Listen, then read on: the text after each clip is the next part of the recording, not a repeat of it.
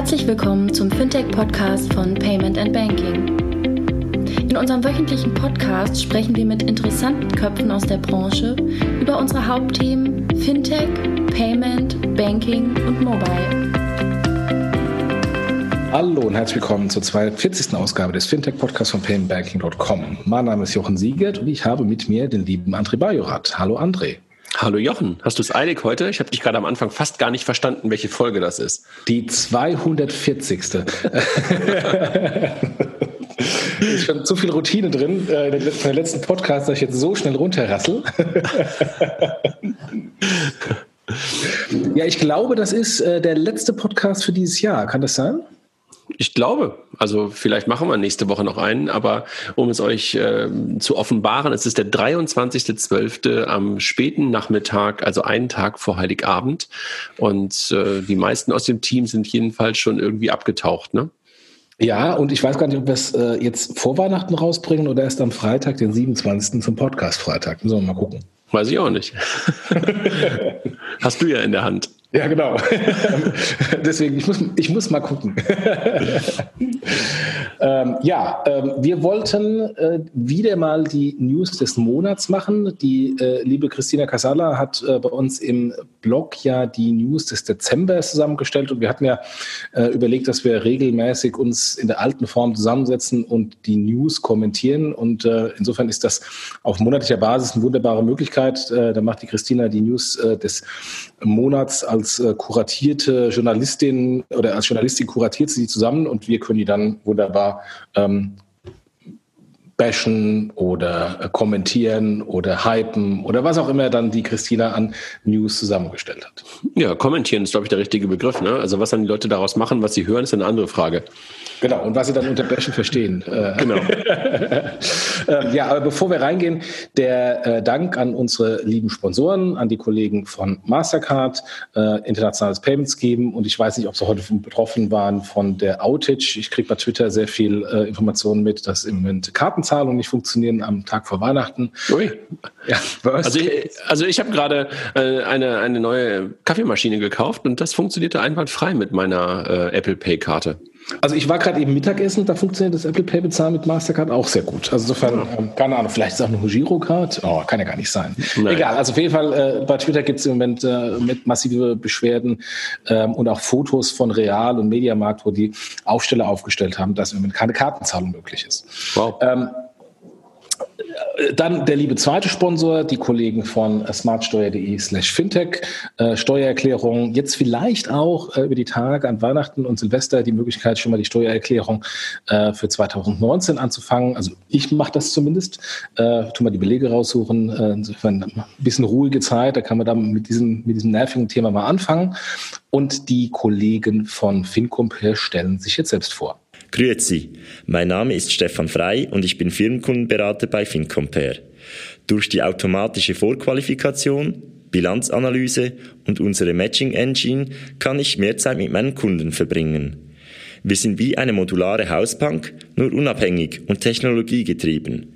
FinCompare verbindet Banken, kleine mittelständische Unternehmen und Fintechs durch ein digitales Ökosystem und schafft die Grundlage, um Open Banking in der Unternehmensfinanzierung effizient einzuführen. Lernen Sie uns kennen www.fincompare.de. Ja, ja. Jochen, ich, ich habe gerade mal kurz getwittert, während äh, wir den Werbespot gedanklich gehört haben. Ähm, ich habe gerade ein Bild von Real gefunden. Liebe Kunden, aufgrund des hohen Zahlungsverkehrs in ganz Deutschland sind die Verbindungen unterbrochen. Wir bitten um Ihr Verständnis. Scheint ein Netzbetreiberproblem zu sein, oder? Ja, also ähm, man, was ich jetzt, äh, bin jetzt gerade ähm, äh, vom, vom Bahnhof hier vom Mittagessen hierher gelaufen, habe da ein bisschen äh, geguckt. Ähm, andere, einige schreiben, es funktioniert wunderbar, andere sagen, es gibt ein Problem. Ähm, da ich mir nicht vorstellen kann, dass Mastercard, Visa und Girocard pauschal ausfallen, denke ich eher, dass Netzbetreiber oder Acquirer Problem ist. Saturn, Mediamarkt und Co. Jetzt ist die Frage, wer der große Acquirer von denen ist, beziehungsweise wo der Netzbetreiber ist. Weiß ich auch nicht. Keine Ahnung. Aber die machen jedenfalls, die machen relativ viel Lastschrift, glaube ich, immer noch. Ne? Also ich glaube, da ist, äh, da ist irgendjemand, der nicht nur Girocard macht, sondern auch mit der, mit der ähm, Girocard nur Lastschriften zieht. Ne? Ja, wobei, wenn die Lastschrift nicht funktioniert, dann macht es ja Fallback dann Girocard oder umgekehrt. Also von da, das kann es eigentlich nicht sein. Da hast du recht, aber, ja, aber was ich nur sagen will, da ist irgendein Netzbetreiber, der, der in der Regel auch beides äh, genau, genau. offensiv anbietet. Genau, ja. genau. Naja, so, ja. zumindest bei diesem Mediamarkt funktioniert es wieder. Egal. So, Thema äh, abgehakt.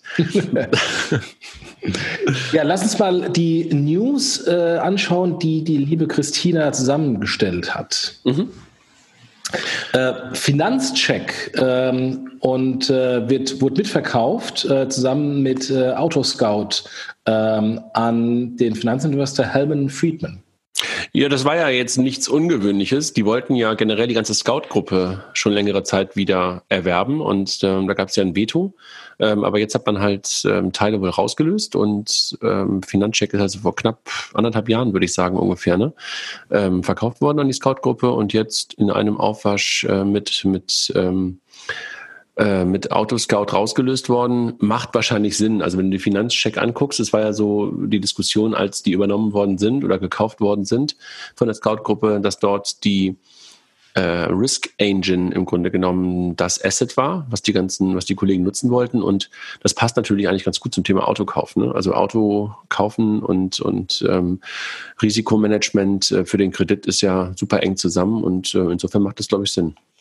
Absolut, absolut. Ähm, stolzer Preis, ne? Ja, äh, 2,9 Milliarden. Äh, und vor allem wenn mich meine grauen Zellen nicht in irgendeiner Weise ähm, äh, in, in verlassen haben, glaube ich, dass Hellman und Friedman ohnehin schon mal die Scout 24 Gruppe Hatte. besessen hat. Ne? Mhm, mh, und dann weiter ja. jetzt wieder. Also insofern, mhm. die kennen den Laden sehr gut.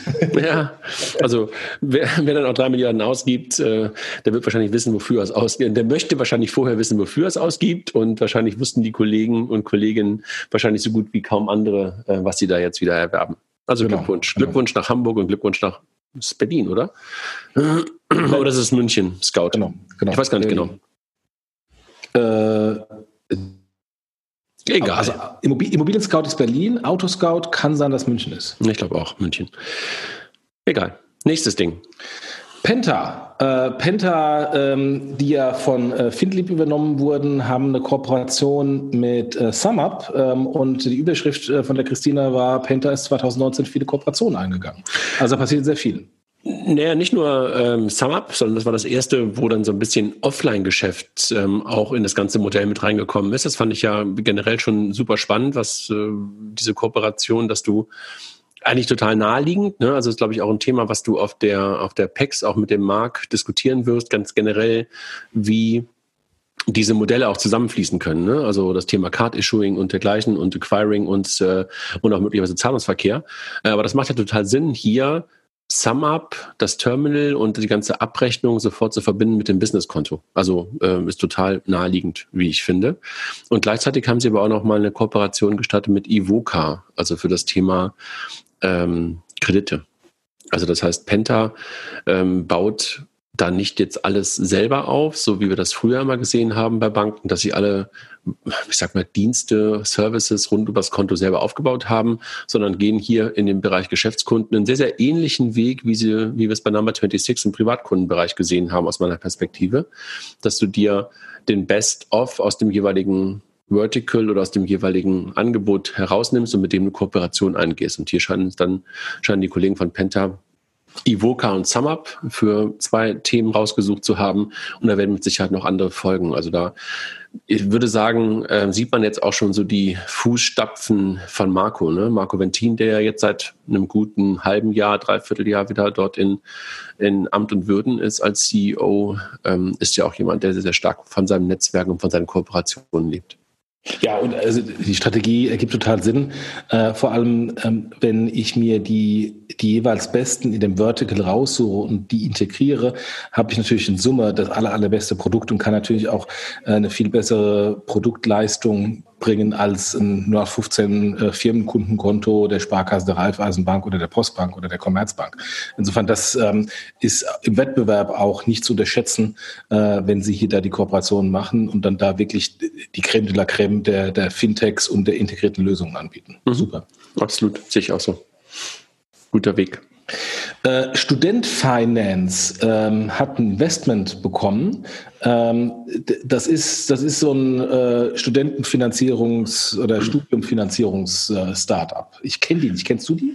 Nee, aber das ist ein Thema, ähm, wo ich ja, ähm, habe ich glaube ich schon mal irgendwann auch gesagt hier im Podcast, auch ein bisschen ähm, Parteispinnen, weil ich die Kollegen von Deine Studentenfinanzierung sehr gut kenne ähm, und auch dort ähm, selber als Business Angel irgendwann mal mit, mit investiert habe, ist ein Thema, was gerade in Europa schon durchaus eine kleine Welle schiebt, ähm, aus den USA schon sehr, sehr lange bekannt, ähm, dass Studenten ähm, für ihr Studium wirkliche Finanzierungen aufnehmen.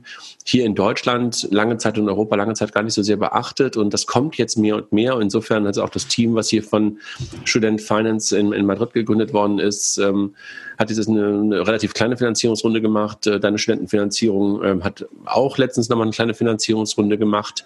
Ist, glaube ich, ein Thema, was ähm, weiter wachsen wird und äh, als Alternative muss man in Deutschland sagen, oder Ergänzung, nicht unbedingt als Alternative, sondern als Ergänzung zum, zum staatlichen BAföG, was du ja in Deutschland ähm, noch als, ähm, als, als Parallelweg der Studentenfinanzierung hast. Ähm, und den auch sehr stark genutzten KfW-Krediten, die du in Deutschland halt auch hast, die aber halt in Summe alle immer super, super, super manuell noch zu beantragen sind. Und du musst sie, also vielleicht jetzt tauche ich gerade tiefer ein, weil ich ein bisschen was davon kenne, und du musst sie für jedes Semester neu beantragen. Also es ist einfach echt auch ein absoluter ähm, Höllenjob oder Höllenjob ist übertrieben, aber einfach ein in unserer heute so sehr digitalen Welt immer noch sehr analoger Prozess, der dann auch noch immer mit deinen Eltern zu tun hat, weil du von denen wieder äh, Unterlagen benötigst, teilweise von Geschwistern Unterlagen benötigst und das Ganze in die digitale Welt, möglicherweise sogar in die mobile Welt zu übertragen, äh, dafür ähm, dabei helfen halt solche, solche Startups, die momentan da entstehen, einige in Europa. Und wie finanzieren die das? Also sprich, wo kommt die Liquidität her? Ähm, ist das, sind das Externe, die dann die Finanzierung mhm. geben? Also sind die nur Plattform oder äh, mhm. haben die Venture Debt äh, und finanzieren das? Oder wie meine Ist unterschiedlich. Ähm, aber so wie ich es bei der Studentenfinanzierung kenne, ist es so, dass sie auf der einen Seite ähm, den Prozess eigentlich erstmal nur digitalisieren und dann Vermittler sind, also wie du es gerade als Plattform wahrscheinlich meintest, ähm, und haben teilweise Kooperationen mit Sparkassen geschlossen, sind dabei auch mit der KfW Kooperation zu schließen, die dann als Kreditgeber auftreten ähm, und sind auch dabei, den, den BAföG-Antrag als solchen halt auch zu digitalisieren, also geben selber kein Geld raus ähm, und haben aber halt auch nochmal mit Bain jemanden dabei, der halt neben der KfW, neben der klassischen Sparkasse ähm, auch bewusst nur Studien und ähm, sag mal Ausbildungsfinanzierungsmacht. Das ist entstanden irgendwann aus einem, ich glaube aus der WHU heraus, ähm, aus einem von ein paar Absolventen aus der WHU, WHU, die halt so eine Regelung haben, das kennst du, weißt du, dass du ähm, deinen Kredit erstmal bekommst und dann nachher über dein Einkommen einen Teil zurückzahlst, also einen gewissen Prozentsatz deines Einkommens für die, keine Ahnung, ersten fünf oder zehn Jahre deiner, deiner Berufstätigkeit dann zurückzahlst. Also da gibt es verschiedene Arten, also eher Plattform, ähm, kein eigenes Venture Debt, jedenfalls nicht die Modelle, die ich heute kenne, sondern halt äh, den Prozess digitalisieren, äh, das Risiko ein Stück weit rausnehmen und vor allen Dingen die Unterlagen vollständig aufbereiten. Okay, okay. Ja, macht Sinn, vor allem im, im, im Kontext, dass ähm, anders als bei dir und bei mir äh, ja mittlerweile das Studium nicht mehr gänzlich kostenlos ist, sondern äh, nur noch äh, de, der Bachelor und der Master kostet dann relativ viel Geld. Ja, und auch immer, und immer mehr auch private Universitäten auch in Deutschland entstehen. Ne? Ja, Ob man das jetzt gut findet oder nicht gut ist, ist eine andere Frage, aber ist einfach nun mal mittlerweile eine Realität, die wir immer mehr sehen. Ne? Ja, ja. Gut, kommen wir jetzt zum nächsten Thema. Unsere lieben Freunde, äh, die Sparkassen, yay, haben nun Apple Pay. Yay. ähm, also insofern, die nächste, äh, nächste Welle von Apple Pay ist gestartet, äh, neben den Sparkassen auch die Commerzbank und ich weiß gar nicht, wer sonst noch äh, dabei war. Äh, Norris Bank äh, und LBBW ähm, sind noch dabei. Ähm, und die Volksbanken, Raiffeisenbanken, die ja im Sommer großartig äh, mit äh, einem Animated GIFs von Champagner äh, Freude spritzenden Menschen äh, die Unterzeichnung des Vertrags mit Apple Pay verkündet haben und den Launch von Apple Pay noch in, im Jahr 2019, die gucken in die Röhre.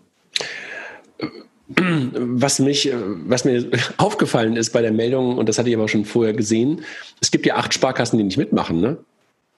Genau, die beobachten den Markt. Ähm, die wollen noch mal gucken.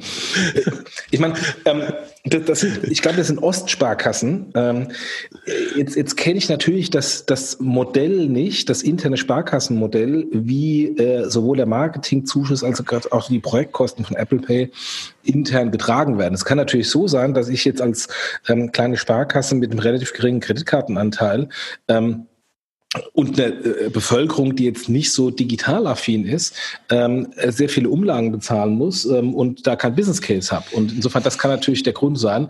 Äh, ich kann mir nicht, nicht vorstellen, dass, ähm, dass äh, eine Sparkasse heutzutage immer noch sagt, wir beobachten den Markt und wirklich Mobile Payment sich durchsetzt. Was ich damit nur sagen will, ein bisschen Randbemerkung ist, das zeigt wieder ein Kernproblem der Sparkassen dezentrale Entscheidungen, dezentrale Organisationen mit super vielen Chancen, die da drin stecken können, aber für solche Produkte einfach ein einziger, aus meiner Perspektive jedenfalls, Pain in the Ass. Ja. Horror. Naja. Naja, auf jeden Fall, sie haben es jetzt und äh, bei Finanzszene gab es auch ein äh, ein Artikel, ähm, dass sie irgendwie über 200.000 Karten angeblich schon aktiviert hätten und die Transaktionszahlen äh, weit über den internen Planungen sind. Sofern, äh, soweit nichts Neues, weil das hatten wir damals bei der Deutschen Bank, das hatten wir bei der Commerzbank, äh, Comdirect-Bank, das hatten wir bei der HVB, bei allen äh, Apple Pay äh, Banken äh, war das und äh, so natürlich auch bei den Sparkassen. Insofern ähm, äh, Gratulation, dass Sie den Druck jetzt gemacht haben. Ähm, ich konnte, ich konnte leider nicht umhin gehen, äh, als als die damalige Pressemitteilung nochmal zu, zu suchen, äh, die die Sparkassen rausgebracht haben am Tag des Apple Pay Launches, wo sie gesagt haben, naja, also Mobile Payment wird sich nur dann durchsetzen, wenn zumindest die Girocard das macht und wenn die NFC-Schnittstelle offen ist.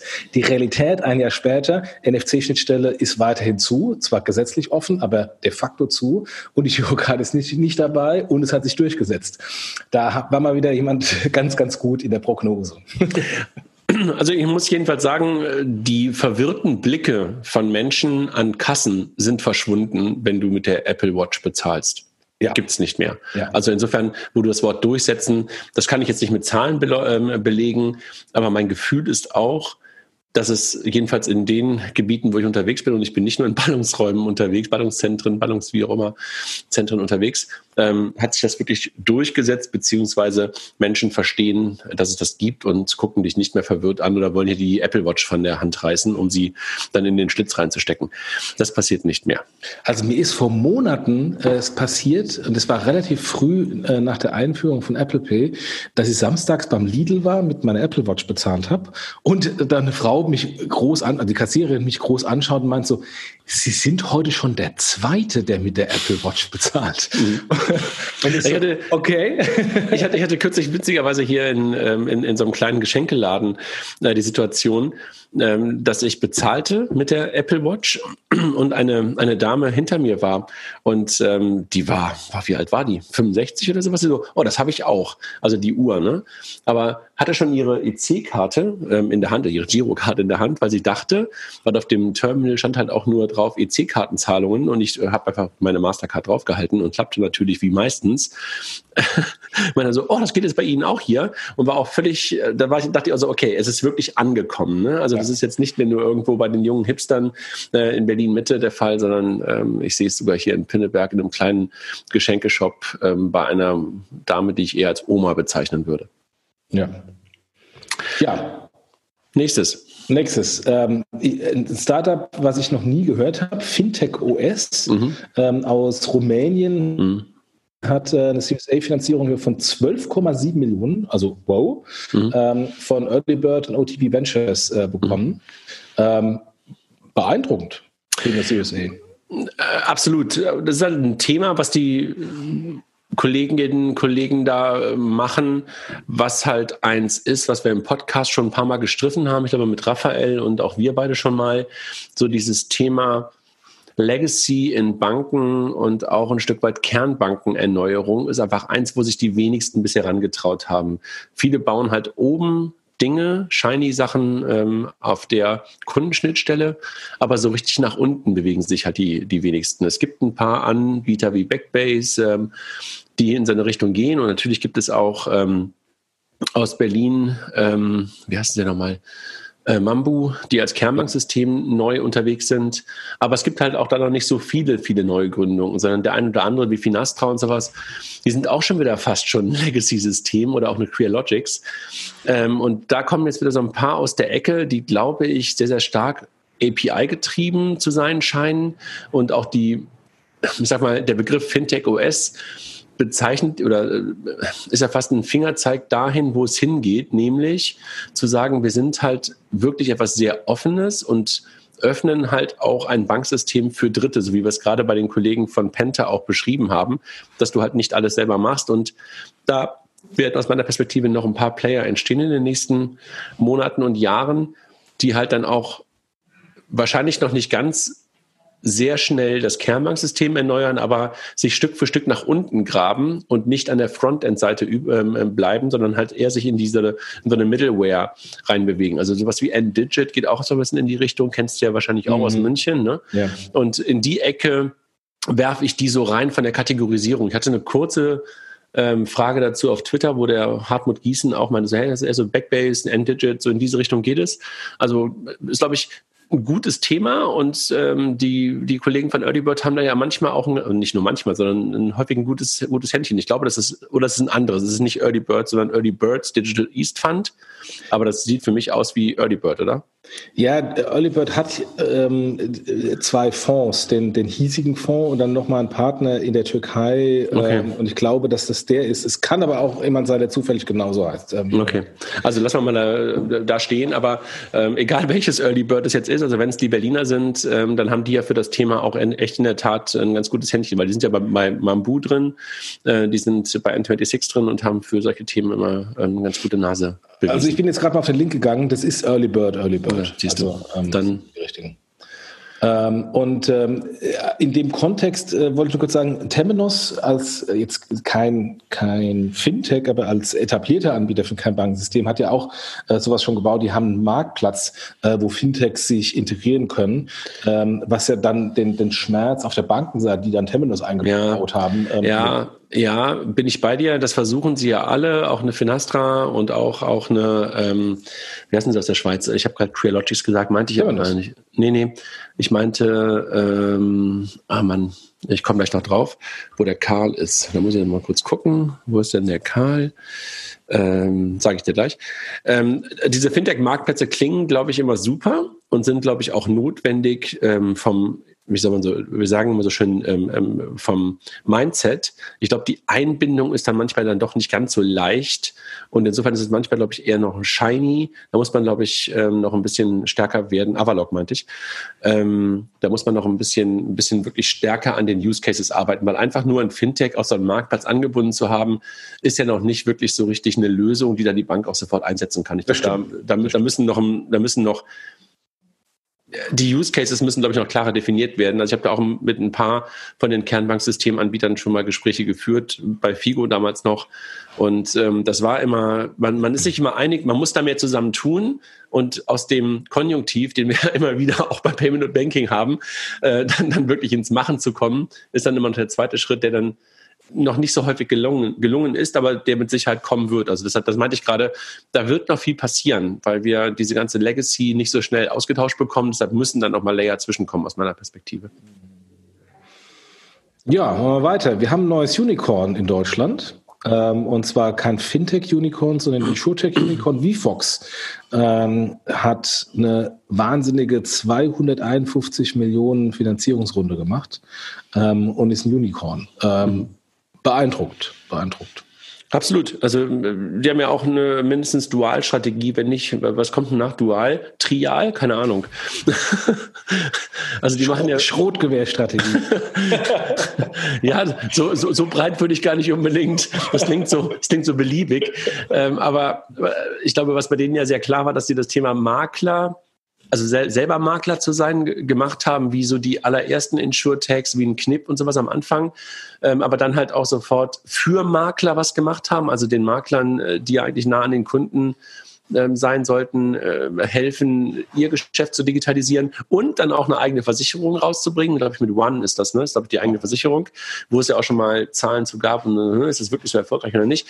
Aber Also ich glaube, durch diese, durch diese Strategie der verschiedenen Wege ähm, haben sie, glaube ich, echt einen großen Erfolg. Und ähm, der, der Kollege, dessen Namen mir gerade wieder nicht Reichel, Reichel, Reichel, äh, was ich meine, ne? der Gründer, ja. ist ja einfach auch super charismatisch und äh, hat wahrscheinlich auch ein sehr, sehr gutes Näschen. Und das scheint ja in der Familie zu liegen, weil der Vater ja auch schon auch aus der Welt, aus der Versicherungswelt kommt. Ne? Julian Teike heißt der. Julian Treiche, ähm, Treiche, und Treiche, Treiche, Teike geschrieben, Teike. vielleicht auch anders ausgesprochen. Ähm, ja ich habe den, ich hab den ja beim Bitkom-Event äh, gesehen und äh, gesagt, sensationell, weil der auch ähm, äh, ganz direkt dann halt auch sagt, was so die Nachteile des Versicherungsmodells sind und äh, wo Kunden mal abgezockt werden, nicht abgezockt werden. Also sehr, sehr direkt und sehr cool. Ähm, und ähm, ja, es zeigt, was, was äh, im Insurtech-Bereich alles möglich ist, wenn man es richtig macht. Ähm, du hast ja schon ein paar andere alt, ältere Insurtechs angesprochen, ähm, die das nicht so weit getrieben haben. Insofern ähm, beeindruckend, was, was der jetzt schon umgesetzt hat in kurz, Absolut. Was für kurzer Zeit. Ja. Dann Optile. Ähm, Optile ist äh, verkauft ähm, und zwar ähm, das US-Fintech Pioneer äh, übernimmt Optile. Also da muss man einen kleinen, kleinen Disclaimer machen, ne? Also ähm, weil eine aus dem Team, nämlich ähm, genau. Julia ähm, ist ja mittlerweile bei Optal beschäftigt. Also insofern, damit das auch alle ganz äh, klar wissen, dass wir sozusagen jemanden aus dem Team haben, der bei Optal beschäftigt ist. Aber erzähl weiter. Ja, Optal ist äh, vielen, glaube ich, gar nicht so bekannt. Die sind bislang immer so ein bisschen unterm Radar äh, gewesen ähm, und, äh, und gar, es sind auch gar nicht so groß, 75 Mitarbeiter. Ähm, und ähm, äh, aber sind ähm, ein, ein, relativ junger äh, PSP und es zeigt, dass die ganze Konsolidierung im PSP-Geschäft äh, weitergeht. Naja, Optal hat aus meiner Perspektive immer eine etwas andere Rolle als der normale PSP gehabt. Aus meiner Brille, jedenfalls so wie ich ähm, den Gründer immer verstanden habe, und ich habe mir das ein paar Mal erklären lassen müssen, weil ich nicht so schnell bin im Verstehen.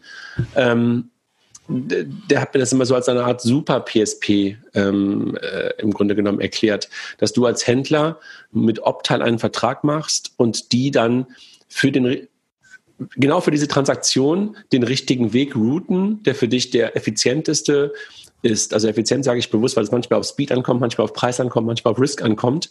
Ähm, aber sie im Grunde genommen für dich die Auswahl ähm, machen, dass du die, die, die beste Zahlvariante und das beste Routing hast, den besten Acquirer, den besten PSP, das beste Bezahlmittel, was dann irgendwo äh, zum Einsatz kommen ähm, soll. Das ist, glaube ich, so ein bisschen das, die Magic, die in Optal drin steckt. Ja, und das ist gar keine, das ist gar keine so, solchen Magic. Ich hatte das, oder jeder größere Händler hat das äh, in, in, in bei ein paar Bereichen ohnehin schon aufgebaut. Ich habe das zum Beispiel bei Bigport auch gemacht, dass ich mehrere Implementierungen für das gleiche Zahlverfahren, für die gleiche Akzeptanz gehabt habe und dann auch äh, geroutet habe ähm, als Overflow-Routing ähm, oder eben ähm, Least-Cost-Routing, ähm, um äh, letztendlich das Beste rauszuholen. Ähm, und die haben das quasi dann institutionalisiert für, ähm, äh, für die Händler, ohne dass der Händler eben selbst zu 100.000 Integrationen Verträge machen muss. So, macht total Sinn, äh, ist, äh, was ich auch vorhin meinte, so neue, neuere Generation äh, der PSPs. Ähm, ich finde es nur schade, dass der jetzt in, so, in der so frühen Phase schon verkauft wurde. Ähm, ja, früh ist gut, ne? Früh ist gut, weil, weil Opta gibt es, glaube ich, mittlerweile auch schon seit sechs Jahren ungefähr, sieben Jahre. Ja, aber guck dir an, wie lange, wie lange die Pay Ones schon existierten, bevor sie einen Exit gemacht haben. Ähm, insofern, das ist für mich immer noch ein kleiner, früher, frischer äh, PSP. okay. Gut, die nächste Meldung, Jochen.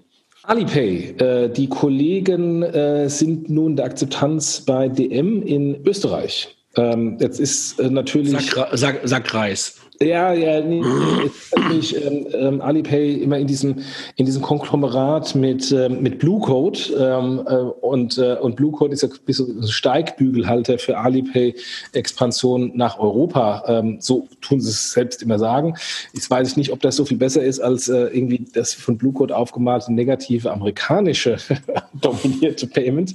Ähm, so oder so, ähm, die Alipay Expansion äh, geht weiter. Da ist auch by the way im Manager Magazin ähm, eine relativ große Artikel zu Alipay. Ich weiß gar nicht, ob, der, ob das Management Magazin jetzt schon raus, äh, demnächst rauskommt, ähm, über die Alibaba und Alipay-Expansion nach Europa ähm, mit einem Zitat von dem lieben Markus Mosen und auch ein Zitat von mir drin. Äh, die Kollegen da vom Manager Magazin haben da relativ viel recherchiert und äh, sind sehr spannende Artikel. Wir werden ihn lesen. Klarna hat ein Tech-Hub in Berlin aufgemacht. Also aus meiner Perspektive war das eigentlich gar keine Neuigkeit, weil ähm, Klarna durchaus schon mal irgendwann ein Team in Berlin übernommen hat, nämlich damals die Cookies, äh, wenn du dich erinnerst, Peer-to-Peer Payment und BillPay und insofern schon ähm, Tech-Hubs hat, dort hatte, aber jetzt geht es, glaube ich, ähm, in eine andere Dimension. Ne? Also man will, glaube ich, bis zu 500 Mitarbeiter in Berlin einstellen.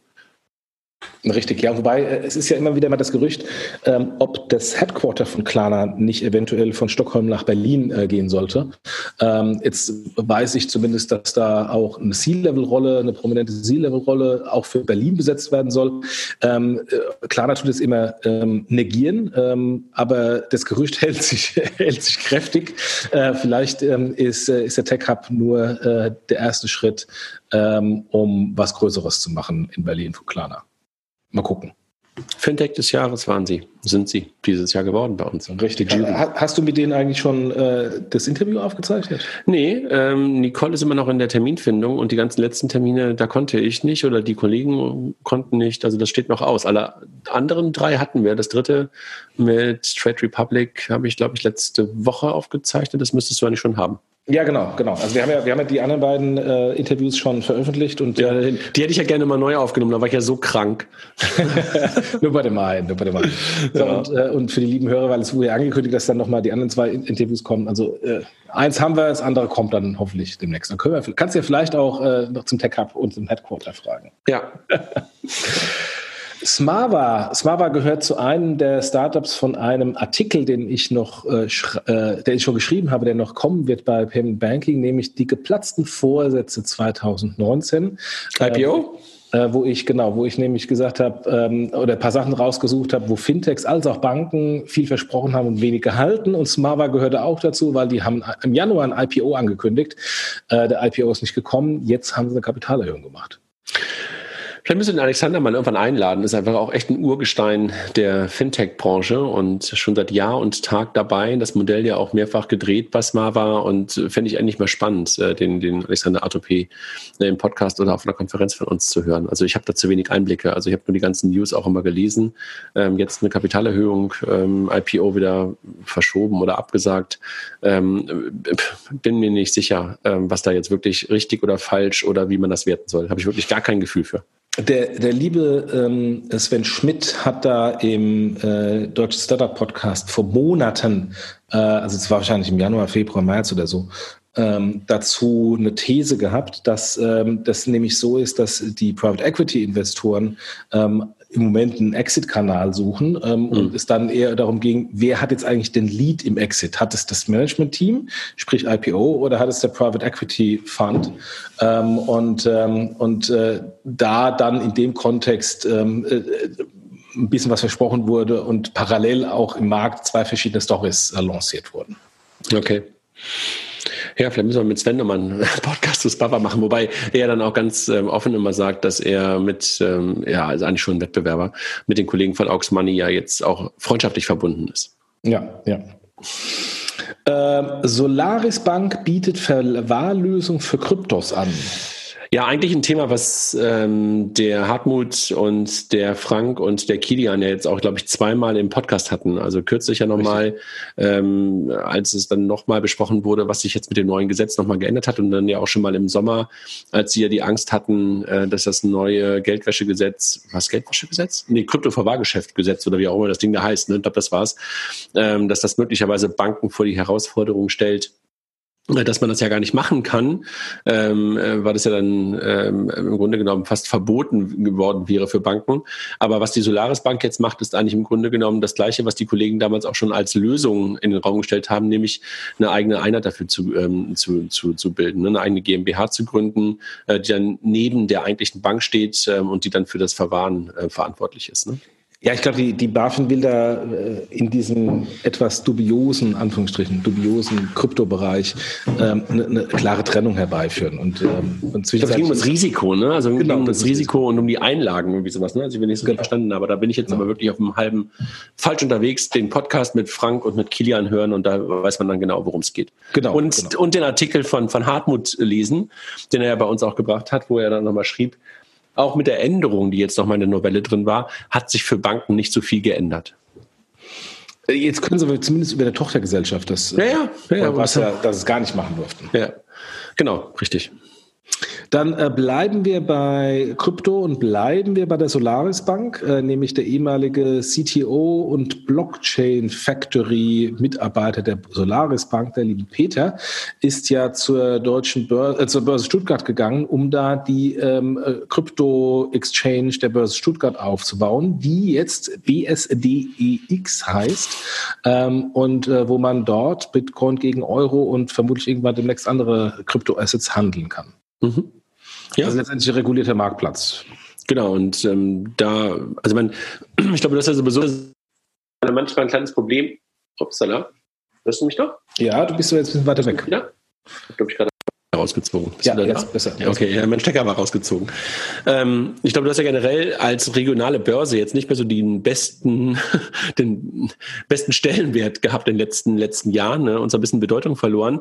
Und insofern, glaube ich, eine ganz äh, interessante Rolle, die die Börse Stuttgart da versucht einzunehmen, dass man sich da spezialisiert auf, auf, ähm, auf diese Digital ähm, Assets ähm, oder Crypto Assets, weil das ja die anderen Börsen, die größer unterwegs sind, momentan noch nicht so sehr getan haben. Ne? Ja, äh, ich frage mich nur, ob die, ob die Börse mit ihrem regulierten Marktplatz tatsächlich an diese eher unregulierten Marktplätze, äh, die da in Asien, USA existieren, äh, mithalten können. Ob, ob, ob sie einen groß genugenen Mehrwert liefern können, dass ich eben von den eigentlich etablierten Kryptobörsen oder Marktplätzen weggehe zur, Deutsch, äh, zur Stuttgarter Börse. Hm. Müssen wir mal schauen. Ja, möglicherweise äh, färbt dann doch das Image ab, also in positiver Hinsicht. Und äh, das kann natürlich manchmal dann auch hilfreich sein. Ne? Ja, ja. Gut. Next one. Dann äh, Blackfin Capital Partners. Sind das nicht die Franzosen? Ja. Äh, okay, ja, die haben ein sehr schönes Office in Champs-Élysées. Da war ich einmal also sehr empfehlenswert, perfekte Lage, haben einen äh, dritten Fonds aufgelegt in Höhe von äh, sagenhaften 985 Millionen. Mhm. Ähm, unglaublich. Ja, das sind ja, ich glaube, die Partner sind ja alles mal irgendwann auch Gründer gewesen. Ne? Also das sind ja alles Leute, die mal irgendwann auch mal was erfolgreich gegründet haben, auch mit eigenem Geld am Anfang da reingegangen sind. Und jetzt haben sie, glaube ich, den dritten Fonds aufgelegt, auch mit externem Geld und ähm, investieren auch wirklich nur in Finanzdienstleistungen. Also haben wirklich einen totalen Fokus auf, naja, also Fintech ähm, größer gedacht und ähm, also jeder Gründer, der, der Bock auf Growth hat und äh, in Europa Geld einsammeln möchte, sollte auf jeden Fall dann das Büro, was du gerade beschrieben hast, auf dem Champs-Élysées versuchen zu besuchen und äh, dort ähm, mit, mit einem Scheck rauszugehen. Die haben auch ein Office in Frankfurt, glaube ich. Das ist wahrscheinlich lange nicht so schön, der Champs-Élysées. Aber äh, das ist auch, ähm, äh, und, und deswegen finde ich auch die Summe so interessant, ist auch ein Later-Stage-Fonds. Äh, das, was, genau. wo wir ja festgestellt haben in der Vergangenheit, ähm, wo dann irgendwann die, die Fondsgrößen der klassischen deutschen VCs eben nicht mehr ausreichen oder der europäischen VCs nicht mehr ausreichen und dann per Definition amerikanische und chinesische VCs reinkommen mhm. oder Private Equity, Growth Fund Investoren, wie auch immer man die nennen mag. Ähm, äh, dass äh, da jetzt mittlerweile auch so ganz, ganz, ganz, ganz langsam ein Ökosystem in Europa anfängt, sich zu etablieren, äh, um größere Ticketsizes zu schreiben. Mhm. Ja. Ab West ähm, hat frisches Geld bekommen von Notion Capital, Partech Ventures, Speed Invest und Holzbrink Ventures. Mhm. Das sind die Lungs, die ähm, für Exporo und für Bitwalla und, ähm, und andere äh, die Investmentplattformen bauen. Also im Grunde genommen ähm, Technologieanbieter für, für, für, für Krypto und für die Invest Investitionsplattformen unten drunter.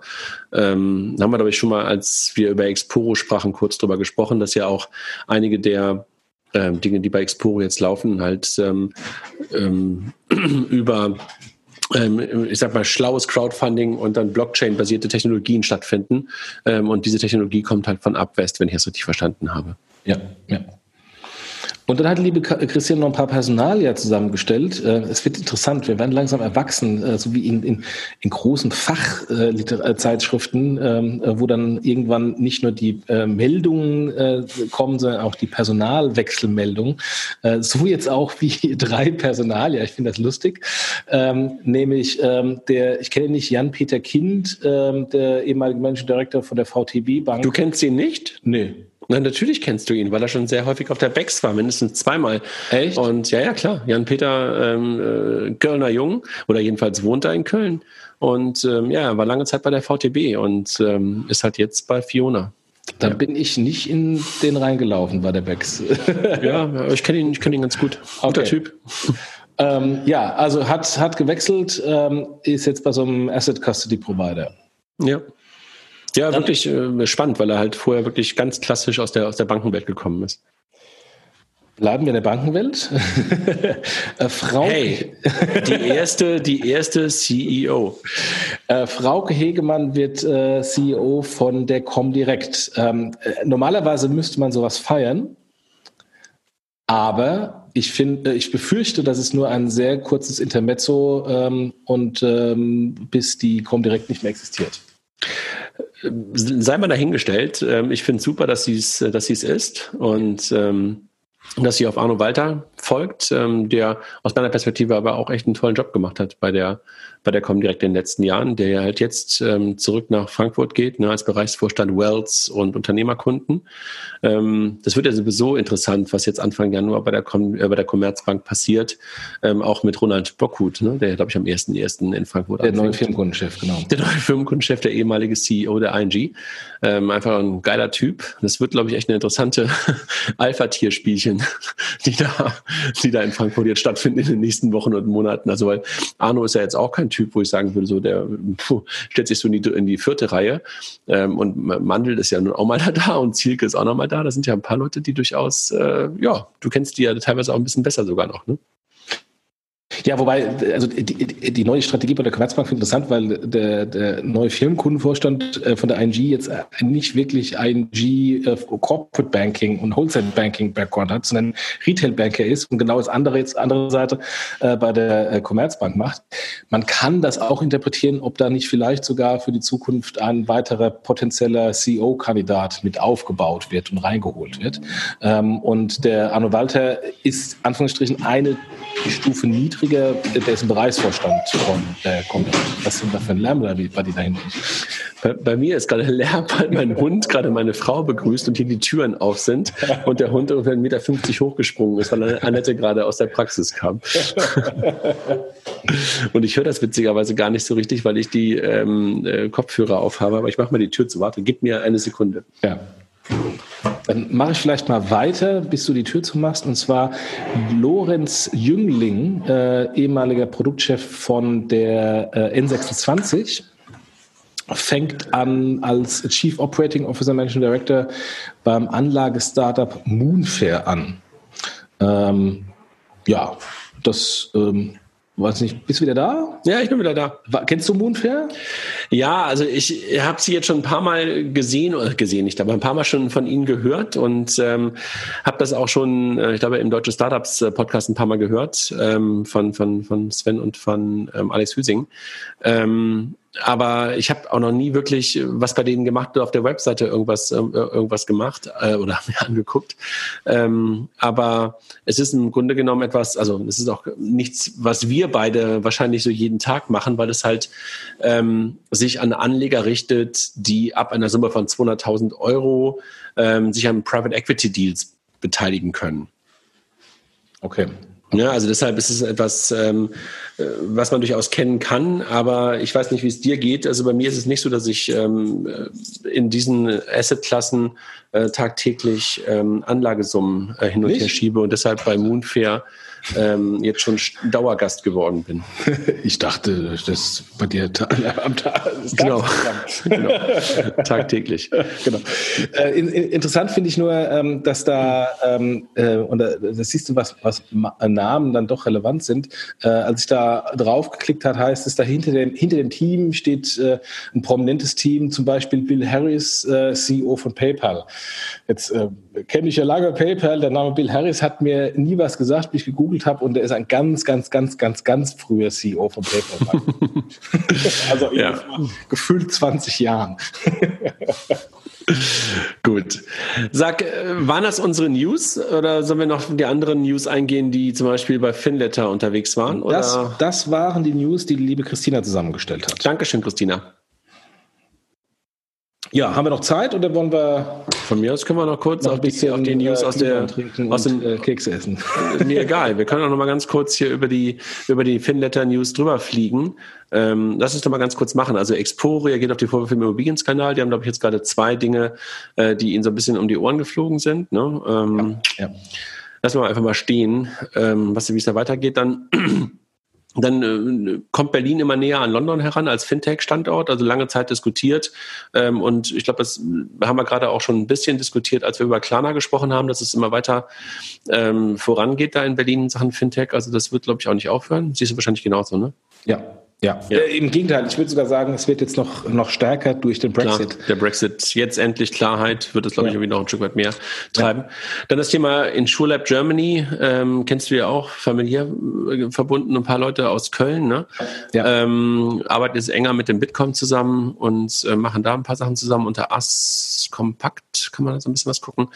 Dann ähm, etwas, was du, glaube ich, schon lange Zeit gefordert hast, ähm, dass Investments der Commerzbank sich dann auch in äh, Produkte Zusammenarbeiten ähm, auszahlen und münden, die kommen direkt, ähm, nutzt jetzt OptioPay als äh, intelligente Auszahlungsoption. Ne? Ähm, ist es fünf Jahre nach dem Investment? Ich weiß nicht. Lass es uns einfach feiern und sagen so wunderbar, endlich. Super. Glückwunsch an Markus und dann an Olli nach, nach Berlin und an die Kollegen hier in, in Quickborn, die ja gar nicht so weit weg von mir hier sitzen. Ja. Ähm, und dann gibt es ähm, mittlerweile von der von der BaFin auch ein bisschen getrieben, ähm, Möglichkeiten, beziehungsweise nicht von der BaFin, sondern vom, vom, vom BDB, ähm, haben, äh, haben viele Fintechs, da war ich auch noch eine Zeit lang daran beteiligt, ähm, so eine Outsourcing-Richtlinie ähm, entworfen, gemeinsam mit Banken, sodass es halt in der Kooperation, du kennst das Thema ja auch, leichter wird, ähm, sowohl für die Bank als auch für das Fintech, dieses ganze Thema Vendor Risk Management Process und in die, in die Systeme reinzukommen, äh, standardisierter wird, äh, dass man sich an so einer Art Leit, Leitfaden entlanghangeln kann. Also das ist echt ja. eine äh, ganz, äh, ganz gute Arbeit, die Chris da vor allen Dingen wieder vorangetrieben hat, Bartz, ja. Ähm, danke dafür. Ja, ähm, dann gab es einen Fintech-Jahresrückblick bei Finanzszene, da müssen wir jetzt nicht nochmal drauf eingehen, ne? da ging es ein bisschen um N26 und dergleichen mehr. Ähm, dann haben wir noch News gehabt, dass die Deutsche Bank ein Leitfaden zur Sofortzahlung veröffentlicht hat. Da müssen wir, glaube ich, nicht drüber reden. Aber große Meldung, Scalable genau. verwaltet Scalable mittlerweile zwei Milliarden. Ja. Schon echt fett, ne? Ja, ähm, wobei, also äh, Fett gut für Scalable. Ähm, ganz ehrlich, ähm, ich hätte vor vier Jahren, ähm, als, als die ersten Robotweiser gekommen sind, äh, viel mehr Volumen verwettet, ähm, das ähm, heute ähm, angelegt ist über Robo-Advisor im Vergleich zu dem, was es gemacht ist. Weil Scalable ist mit Abstand Nummer eins, hat zwei Milliarden und, und dann kommt lange nichts und dann kommt der Rest. Von daher, das ist eigentlich ein, ein Bereich, der aus meiner Sicht nicht wirklich abgehoben hat. Aus welchen Gründen auch immer. Na, ich glaube, du musst dann aber auch die ähm, internen Robo-Advisor der Banken mitrechnen. Ne? Also da gibt es ja so ein paar durchaus von äh, Fintego und, und, und auch die Comdirect und auch so jemand wie die Sutor Bank. Äh, die haben ja durchaus auch an dem, ich sag mal, an dem Thema profitieren können ähm, ohne dass sie jetzt selber das Fintech gewesen wären. Und insofern glaube ich, dass das Thema durchaus äh, eine größere Aufmerksamkeit bekommen hat. Aber du hast recht, man hätte wahrscheinlich mehr, ähm, damals war es Warmo, die halt wahrscheinlich so die Nummer eins in der, in der Wahrnehmung jedenfalls waren und Ginmon und ein paar andere. Die sind dann halt eher hinten runtergefallen, jedenfalls in der Wahrnehmung. Ginmon gibt es aber immerhin noch. Warmo ist ja, glaube ich, aufgegangen in haben wir Money Dingsbums, ja. Money Farm. Money Farm, genau. Money Farm. Ja, Nochmal zurück ganz kurz zu, zu Scalable. Die haben ja einen anderen Ansatz gehabt am Anfang. Die gingen ja eher in Richtung Moonfair, nicht ganz so. Ähm, aber äh, da war am Anfang, glaube ich, auch ein Mindestvolumen von 20 oder 40.000 Euro. Und mittlerweile sind die ja eher nach unten gegangen. Und ja. äh, ich hatte das Vergnügen mit Erik, den ich ja super nett finde, echt ein smarter, netter, guter Typ, ähm, die Chance bei Joel äh, mal eine Stunde Podcast zu machen und da dann nochmal so ein bisschen erklärt, wie sie unterwegs sind, was sie jetzt tun. Und die haben natürlich auch ein bisschen Zeit und vielleicht auch ein bisschen Energie vergeudet, in Anführungszeichen, indem sie halt auch äh, versucht haben, UK ähm, wachsen zu lassen. Das ist natürlich nicht ganz so erfolgreich und das heißt nicht, äh, das ist nicht so erfolgreich gewesen, wie sie es erhofft haben. Ähm, und äh, haben halt jetzt durch die ING-Kooperation und durch die Kooperation mit, mit ähm, Siemens doch einen ganz guten Wachstumspfad hingelegt. Ne? Ja, auch ING ähm, kommt ja auch. Ja, manche ING und, und, und Siemens. Und Siemens äh, das waren halt die beiden, absolut, ja. ja. ja. So, ich glaube, ansonsten können wir, glaube ich, so relativ schnell hier drüber hinweghuschen. Also ich sehe hier jetzt nichts super, super Spannendes mehr in den News ähm, vom Finletter in dieser, in dieser Woche. Äh, bevor du weitergehst, äh, zum Thema äh, ähm, Robo-Advisor eins nicht zu vergessen, weil ich liebe ja es ja immer zurückzuschauen. Wie gesagt, da kommt jetzt demnächst noch ein, ähm, ein, ein Artikel. Es gab ja ähm, vor irgendwie ein, zwei Jahren ganz große Tamtam angekündigt. Äh, der Volksrobo-Advisor vom ehemaligen Bild-Chefredakteur Kai Diekmann Ach, mit Lenny Fischer von, ich glaube, ex-LBBW oder was auch immer, irgendwann Investmentbanker und noch irgendjemanden. Die ganz, ganz, ganz, ganz großen Tamtam angekündigt. Nie wieder was von gehört. Mhm, hast du recht. Gibt es irgendwie ja, Insofern mehr. auch das ähm, äh, zeigt nochmal, was ähm, ähm, äh, die Kollegen in, in München rund um Erik da äh, bei, bei Scalable äh, alles geschafft haben. Auch natürlich mit, mit dem Investment von, von BlackRock, ähm, wie die schnell groß geworden sind im Vergleich zu anderen, die vielleicht sogar eine viel größere potenzielle Marketing-Marktmacht hatten, aber es eben nicht geschafft haben, das auf die Straße zu bringen. Also BlackRock hat er auch selber nochmal ganz klar gesagt, das ist einfach ein Hammer, was die einfach auch an Türen öffnen können. Gar keine ja. Frage. Ja. Also das ja. ist ähm, schon, schon wirklich, schon wirklich Wahnsinn. Vielleicht eins ist mir gerade noch aufgefallen bei den, bei den letzten News, wo ich gerade hier so drüber, drüber gehuscht bin. Es gab einen ganz guten, etwas, was ansonsten auch von dir oder von Mike hätte kommen können, ähm, bei Finanzszenen einen ganz guten Artikel ähm, von jedem, von einem Gastautor, glaube ich, wie Apple Pay von den einzelnen Banken umgesetzt worden ist. Ähm, das war mal ganz, ganz interessant zu sehen, wer sich da, ich sag mal, mit Schema F zufrieden gegeben hat und dass der eine oder andere dann auch ein bisschen mehr gemacht hat. Also wie du das ja damals auch schon mal mit Michael im Fireside-Chat auf der letzten PEX ähm, hast herausarbeiten können, was die Deutsche Bank da gemacht hat und dass es ein paar gab, die sich halt weniger Mühe gegeben haben. Ne? Ja, wobei ähm, ich möchte das ein bisschen ein bisschen noch neutralisieren, weil was heißt äh, mehr Mühe geben versus weniger Mühe geben? Ähm, der liebe Arnulf Käse hat ja in so einem Slack-Channel äh, bei uns so, so einen Kommentar losgelassen, man kann, doch, doch, man kann sagen, man kann nicht so viel falsch machen. genau, ähm, weil äh, Apple da doch sehr rigide ist und äh, relativ viel Vorschriften macht. Das heißt, ähm, Apple sorgt alleine dafür, dass da ein Mindestmaß an guter User Experience da ist und man kann sich entscheiden, äh, folge ich dem, was Apple schon vorgibt, was schon sehr gut ist im Vergleich zu vielleicht dem einen oder anderen Inhouse HCI-App, ähm, oder mache ich noch eins, zwei, drei Sachen obendrauf und mache es noch einen Tick besser. Aber insofern alleine, dass Apple schon äh, quasi die Minimum Requirements, die schon sehr hoch sind im Vergleich zu dem einen oder anderen äh, Produkt der Banken, ähm, äh, vorschreibt, ist alleine schon eine sehr, sehr gute Umsetzung von Apple Pay sichergestellt. Ja, absolut. Jochen, das war das Jahr 2019 im Podcast. Ich weiß gar nicht, ja. wie, viel, wie viele Minuten und Stunden wir gemacht haben. Könnten wir nicht noch mal kurz gucken. Ich weiß es gar nicht. Sehen wir das bei Soundcloud? Ähm, ich weiß nicht, ob wir die Playlist aktualisiert nicht. haben. Wir, müssen wir ausrechnen. Wir müssen die Anzahl der, äh, der gepublisheden Podcasts nehmen, mal im Durchschnitt 60 Minuten. Müssen wir mal offline machen. Äh, können wir vielleicht nochmal einen schönen Artikel machen. Aber ähm, wir haben ja, wir haben ja ähm, aus meiner Sicht das Highlight äh, Transactions dieses Jahr gehabt, äh, wo wir dann noch einen weiteren äh, Podcast-Content-Lieferant äh, bekommen haben, mit dem ich die Keynotes, unter anderem letzte Woche die von Christoph Bornschein im Podcast. Ähm, und das geht gerade so weiter mit der PEX, die ja vor der Tür steht. Also wir haben ja immer, immer schöne, schöne externe Content, den wir neben uns beiden beziehungsweise erweiterten Team ähm, hier als Podcast veröffentlichen können. Also wir haben angefangen mit der Version 191 Anfang des Jahres, nur so für dich zum Gefühl. Ähm, und wir sind bei der Nummer 240. Ja, ähm, und noch die AMAs dazu, die ja. Thing. Ja, also ich will nur sagen, ähm, wir sind so bei, bei, bei irgendwie 49 Ausgaben dieses Jahr, die wir so gemacht haben, äh, plus die äh, Ask Me Anything. Es war echt eine ganze Menge Content dieses Jahr. Super. Ja, ja, ja. Freut mich. Gut. Gut, dann nochmal den Dank an unsere lieben Sponsoren, Mastercard, FinCompare und smartsteuer.de slash fintech. Und äh, ja, demnächst äh, mal gucken, ob wir es schaffen, mit dem Team nochmal eine Weihnachts- oder Jahresendfolge aufzunehmen. Ansonsten hört er uns im neuen Jahr äh, mit äh, hoffentlich neuem Content, mehr Content. Vielen Dank, dass ihr dabei geblieben seid ähm, über die ganzen Wochen und Monate. Ähm, und äh, wenn ihr Feedback geben wollt, wir haben, glaube ich, noch, André, diese, ähm, diese Marktforschung auf der Website offen, oder? Ich glaube, die ist abgelaufen. Ist abgelaufen, okay. Ich glaube, ja. könnte da kein Feedback mehr geben, aber wir haben schon relativ gutes Feedback bekommen. Vielen vielen Dank dafür, die es gemacht haben. Und äh, haben wir auch alles gelesen. Ähm, und äh, ja, äh, dann ähm, auf ein neues Jahr. Genau, auf ein neues Jahr und äh, ich glaube, wir haben unsere Soundprobleme einigermaßen in den Griff bekommen. Das war so ein Thema für 2019. Ja, ja durchwachsen. es gibt ja immer wieder, wieder Rückschläge. Sagte einigermaßen. ja, okay. Ja, mach's mal gut und macht ihr es mal gut, liebe Hörer, und äh, bis zum nächsten Jahr. Tschüss. Tschüss. Ciao. So. Wie lange haben wir denn gehabt?